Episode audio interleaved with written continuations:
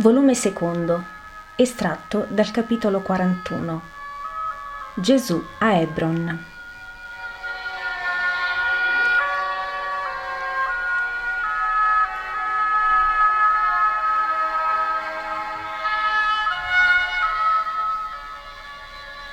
Verso che ora giungeremo? chiede Gesù, che cammina al centro del gruppo preceduto dalle pecore. Verso l'ora terza? Sono circa dieci miglia, risponde Elia. E poi andiamo a Keriot? chiede Giuda. Sì, andiamo là. E non era più breve andare da Utah a Keriot? Non ci deve essere molto. Vero, tu, pastore? Due miglia di più, poco meno o poco più, risponde il pastore. Così ne facciamo più di venti per niente, aggiunge Giuda. Giuda, perché così inquieto? dice Gesù. Non inquieto, maestro, ma mi avevi promesso di venire a casa mia. E vi verrò. Mantengo sempre le mie promesse. Ho mandato ad avvertire mia madre e tu del resto lo hai detto. Coi morti si è anche con lo spirito. L'ho detto, ma Giuda, rifletti. Tu per me non hai ancora sofferto. Questi è trent'anni che soffrono e non hanno mai tradito neppure il ricordo di me. Neppure il ricordo. Non sapevano se ero vivo o morto, eppure sono rimasti fedeli. Mi ricordavano neonato, infante, senza altro che pianto e bisogno di latte, eppure mi hanno sempre venerato come Dio. Per mia colpa sono stati colpiti, maledetti, perseguitati, come un obbrobrio della Giudea. Eppure la loro fede ad ogni colpo non vacillava, non inaridiva, ma metteva radici più fonde e si faceva più vigorosa. A proposito, aggiunge Giuda, è da qualche giorno che la domanda mi brucia le labbra. Sono amici tuoi e di Dio costoro, non è vero? Gli angeli li hanno benedetti con la pace del cielo, non è vero? Loro sono rimasti giusti contro tutte le tentazioni, non è vero? Mi spieghi allora perché furono infelici? E Anna è stata uccisa per averti voluto bene. Tu arguisci perciò che il mio amore e l'amarmi porti sfortuna. No, ma... ma è così. Mi spiace vederti tanto chiuso alla luce e tanto posseduto dall'umano. No, lascia stare Giovanni, anche tu Simone. Preferisco che egli parli. Io non rimprovero mai. Solo voglio apertura di animi per potervi mettere luce. Vieni qui, Giuda, ascolta tu parti da un giudizio comune a tanti viventi e a tanti che vivranno. Ho detto giudizio, dovrei dire però errore. Ma posto che lo fate senza malizia, per ignoranza di ciò che è verità, non è errore, è solo giudizio imperfetto, come lo può essere quello di un bambino. E bambini siete, poveri uomini. Ed io sono qui, maestro, per fare di voi degli adulti capaci di discernere il vero dal falso, il buono dal cattivo, il migliore dal buono. Ascoltate dunque. Cosa è la vita? È un tempo di sosta, direi il limbo del limbo, che il Padre Dio vi dà per provare la vostra natura di figli buoni o di bastardi, e per destinarvi, in base alle vostre opere, un futuro che sarà senza più soste né prove. Ora ditemi voi, Sarebbe giusto che uno, perché ha avuto il raro bene di avere il modo di servire Dio in maniera speciale, abbia anche un bene continuo per tutta la vita? Non vi pare che già molto ebbe e che perciò può dirsi beato anche se nell'umano beato non è? Non sarebbe ingiusto che chi ha già luce di divina manifestazione nel cuore e sorriso di coscienza che approva abbia anche onori e beni terreni e non sarebbe anche imprudente? Maestro, io dico che sarebbe anche profanatore. Perché mettere gioie umane dove sei tu? Quando uno ti ha e costoro ti hanno avuto, loro, unici ricchi in Israele per aver avuto te da trent'anni, non altro devi avere. Non si mette l'oggetto umano sul propiziatorio e il vaso consacrato non serve che per sacri usi, costoro consacrati sono dal giorno che han visto il tuo sorriso e nulla no nulla che tu non sia deve entrare nel loro cuore che a te fossi io come loro dice Simone. Però ti sei affrettato, dopo aver visto il maestro ed essere guarito, a riprendere possesso dei tuoi beni, risponde ironicamente Giuda. È vero, l'ho detto e l'ho fatto, ma sai perché? Come puoi giudicare se tutto non sai? Il mio agente ha avuto ordini netti. Ora che Simone lo zelote è guarito, e non possono più i nemici nuocergli e consegregarlo, né perseguitarlo perché non è più che di Cristo e non assetta, a Gesù e basta. Simone può disporre dei suoi averi che un onesto, un fedele, gli ha conservati.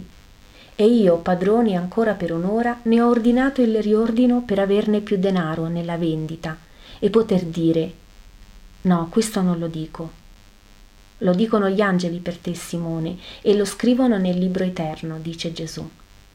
Simone guarda Gesù. I due sguardi si allacciano, uno stupito, l'altro benedicente. Come sempre, io ho torto. No, Giuda, hai il senso pratico, tu stesso lo dici. Oh, ma con Gesù. Anche Simon Pietro era attaccato al senso pratico, ora invece anche tu, Giuda, diventerai come lui è poco che sei col maestro, noi è di più e siamo già migliorati, dice Giovanni sempre dolce e conciliante. Non mi ha voluto, altrimenti sarei stato suo da Pasqua. Giuda ha proprio i nervi oggi. Gesù stronca la questione dicendo a Levi: Sei mai stato in Galilea? Sì, signore. Verrai tu con me per condurmi da Giona. Lo conosci? Sì, a Pasqua ci si vedeva sempre, andavo da lui allora. Giuseppe china la fronte mortificato. Gesù vede. Insieme non potete venire. Elia rimarrebbe solo alle pecore, ma tu verrai con me sino al passo di Gerico, dove ci separeremo per qualche tempo. Ti dirò poi quello che devi fare. Noi più niente allora. Anche voi, Giuda, anche voi. Si vedono delle case, dice Giovanni, che precede di qualche passo gli altri. È Hebron, a cavaliere fra due fiumi col suo dorso. Vedi, maestro, quel casamento là, fra tutto quel verde un poco più alto degli altri, è la casa di Zaccaria. Affrettiamo il passo allora. Fanno svelti gli ultimi metri di strada ed entrano in paese. Oh, è diversa, qui vi era il cancello, dice Elia. Ora invece del cancello è un portone ferrato che preclude la vista e anche il muretto di cinta è più alto di un uomo e perciò nulla si vede. Forse sarà aperto sul dietro, andiamo. Girano un vasto quadrilatero, meglio un vasto rettangolo, ma il muro è uguale dappertutto. Muro fatto da poco, dice Giovanni osservandolo, è senza sfregi e in terra sono ancora pietre calcinose. Non vedo neppure il sepolcro. Era verso il bosco. Ora il bosco è fuori del muro e, e pare di tutti, vi fanno legna. E lì è perplesso. Un uomo, un taglialegna vecchietto, bassetto ma robusto, che osserva il gruppo, lascia di segare un tronco abbattuto e viene verso il gruppo. Chi cercate? Volevamo entrare nella casa per pregare al sepolcro di Zaccaria. Non c'è più sepolcro, non sapete? Chi siete? Io, amico di Samuele il pastore. Lui non occorre Elia, dice Gesù. Elia tace. Ah, Samuele, già. Ma da quando Giovanni, figlio di Zaccaria, è in prigione, la casa non è più sua. Ed è sventura, perché egli faceva dare ogni guadagno del suo avere ai poveri di Hebron. Una mattina è venuto un della casa di Erode, ha buttato fuori Gioele, ha messo i sigilli poi è tornato con degli artieri e ha cominciato a far alzare il muro. Sull'angolo là era il sepolcro. Non lo ha voluto e una mattina lo trovammo tutto sciupato, mezzo giù. Le povere ossa mescolate. Le abbiamo raccolte come si è potuto. Ora sono in un'unica arca. E nella casa del sacerdote Zaccaria quel sozzo ci tiene le sue amanti. Ora c'è una mima di Roma per questo ha alzato il muro, non vuole che si veda. La casa del sacerdote un lupunare, la casa del miracolo e del precursore, perché certo è lui, seppure non è lui il Messia. E quante noi abbiamo avuto per il Battista. Ma è il nostro grande, veramente grande. Già quando nacque ci fu un miracolo. Elisabetta, vecchia come un cardo secco, fu fertile come pomo di Adar, il primo miracolo. Poi venne una cugina, che era santa, a servirla e a sciogliere la lingua al sacerdote. Si chiamava Maria. Me la ricordo, per quanto non la si vedesse che molto di rado.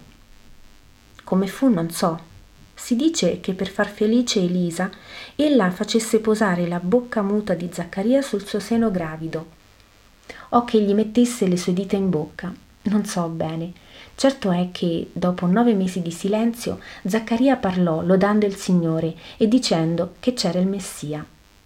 Non spiegò di più, ma mia moglie assicura, lei c'era quel giorno, che Zaccaria disse lodando il Signore che suo figlio gli sarebbe andato avanti.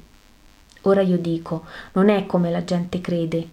Giovanni è il Messia e va avanti al Signore come Abramo a Dio. Ecco. Non ho ragione? Hai ragione per quanto riguarda lo spirito del Battista, che sempre procede davanti a Dio, ma non hai ragione riguardo al Messia. Allora quella che si diceva madre del figlio di Dio, lo disse Samuele, non era vero che lo era, non c'è ancora. Lo era, il Messia è nato, preceduto da colui che nel deserto alzò la sua voce, come disse il profeta. Sei tu il primo che lo assicuri, Giovanni, l'ultima volta che Gioele gli portò una pelle di pecora, come tutti gli anni faceva al venir dell'inverno, per quanto interrogato sul Messia non disse c'è. Quando lui lo dirà, uomo, io sono stato discepolo di Giovanni e l'ho udito dire, ecco l'agnello di Dio, indicando, dice Giovanni. No, no, l'agnello è lui, vero agnello che da sé si è cresciuto, senza bisogno di madre e padre quasi appena figlio della legge, si è isolato nelle spelonche dei monti che guardano il deserto e lì si è cresciuto parlando con Dio. Elisa e Zaccaria sono morti ed egli non è venuto. Padre e madre per lui era Dio. Non vi è santo più grande di lui. Domandate a tutta Hebron. Samuele lo diceva, non devono avere avuto ragioni i betlemiti. Il santo di Dio è Giovanni. Se un ti dicesse, il Messia sono io, che diresti tu? Chiede Gesù. Lo chiamerei bestemmiatore e lo caccerei a colpi di pietra. E se facessi un miracolo per provare il suo essere? Lo direi indemoniato. Il Messia verrà quando Giovanni si rivelerà nel suo vero essere. Lo stesso odio di Erode è la prova. Egli, l'astuto, sa che Giovanni è il Messia. Non è nato a Betlemme, però ma quando sarà liberato, dopo essersi annunciato da se stesso il suo prossimo avvento, si manifesterà a Betlemme. Anche Betlemme attende questo, mentre... Oh, vai, se hai fegato, a parlare ai betlemiti di un altro Messia e vedrai. Avete una sinagoga? aggiunge Gesù. Sì, dritto, per duecento passi per questa via, non puoi sbagliare. Vicino è l'arca dei resti violati. Addio, il Signore ti illumini. Se ne vanno, girano sul davanti. Sul portone una donna giovane sfacciatamente vestita. Bellissima. Signore, vuoi entrare nella casa? Entra. Gesù la fissa, severo come un giudice, e non parla. Parla Giuda, in questo spalleggiato da tutti. Rientra, spudorata, non profanarci col tuo alito, cagna famelica. La donna ha un vivo rossore chi nel capo, fa per scomparire confusa, beffata da monelli e passanti. Chi è tanto puro da dire non ho mai desiderato il pomo offerto da Eva, dice Gesù severo, e aggiunge Indicatemi costui, ed io lo saluterò santo. Nessuno?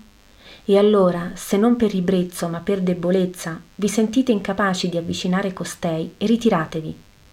Non obbligo i deboli a lotte impari, Donna, vorrei entrare. Questa casa era di un mio parente, mia cara. Entra, Signore, se non hai schifo di me. Lascia aperta la porta, che il mondo veda e non mormori. Gesù passa serio, solenne. La donna lo inchina soggiogata e non osa muoversi. Ma i lazzi della folla la pungono a sangue. Fugge di corsa sino in fondo al giardino, mentre Gesù va sino ai piedi della scala. Sogguarda per le porte socchiuse, ma non entra. Poi va dove era il sepolcro e dove ora è una specie di tempietto pagano. Le ossa dei giusti, anche se inaridite e disperse, gemono balsamo di purificazione e spargono semi di vita eterna. Pace ai morti vissuti nel bene, pace ai puri che dormono nel Signore, pace a coloro che soffersero, ma non vollero conoscere vizio, pace ai veri grandi del mondo e del cielo. Pace. La donna, costeggiando una siepe che la ripara, lo ha raggiunto. Signore, Donna, il tuo nome, Signore? Gesù. Non l'ho mai udito. Sono romana, mima e ballerina. Non sono esperta che in lascivie. Che vuol dire quel nome? Il mio è Aglae e, e vuol dire vizio. Il mio vuol dire salvatore. Come salvi? Chi? Chi ha buona volontà di salvezza, salvo insegnando ad essere puri, a volere il dolore ma l'onore, il bene ad ogni costo. Gesù parla senza credine, ma senza neppure voltarsi verso la donna. Io sono perduta. Io sono colui che ricerca i perduti. Io sono morta. Io sono colui che dà la vita. Io sono sudiciume e menzogna io sono purezza e verità. Anche bontà sei tu che non mi guardi, non mi tocchi e non mi calpesti. Pietà di me. Tu abiti per prima pietà dell'anima tua. Cos'è l'anima? È ciò che dell'uomo fa un Dio e non un animale. Il vizio, il peccato, l'uccide e uccisa che sia, l'uomo torna animale repellente. Ti potrò vedere ancora? Chi mi cerca mi trova. Dove stai? Dove i cuori hanno bisogno di medico e di medicina per tornare onesti. Allora non ti vedrò più. Io sto dove non si vuole medico, medicina e onestà.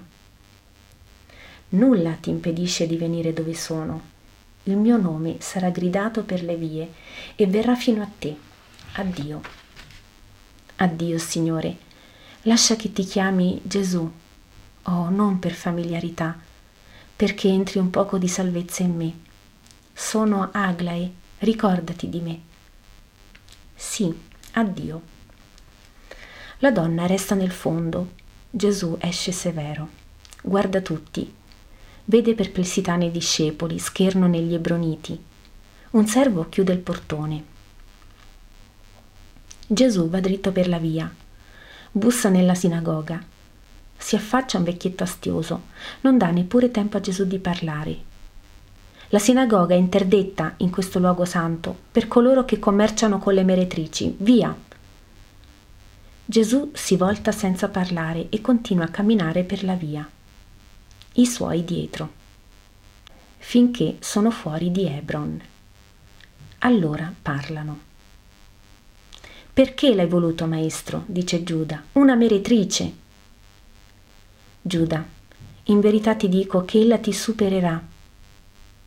E ora, tu che mi rimproveri, che mi dici sui giudei? Nei luoghi più santi della Giudea siamo stati beffati e cacciati. Ma così è viene il tempo che Samaria e i gentili adoreranno il vero Dio e il popolo del Signore sarà sporco di sangue e di un delitto, di un delitto rispetto al quale quello delle meretrici che vendono la loro carne e la loro anima sarà poca cosa. Non ho potuto pregare sulle ossa dei miei cugini e del giusto Samuele, ma non importa. Riposate, ossa sante, giubilate, o spiriti che abitavate in esse la prima risurrezione è vicina. Poi verrà il giorno in cui sarete mostrati agli angeli come quelli dei servi del Signore. Gesù tace e tutto a fine.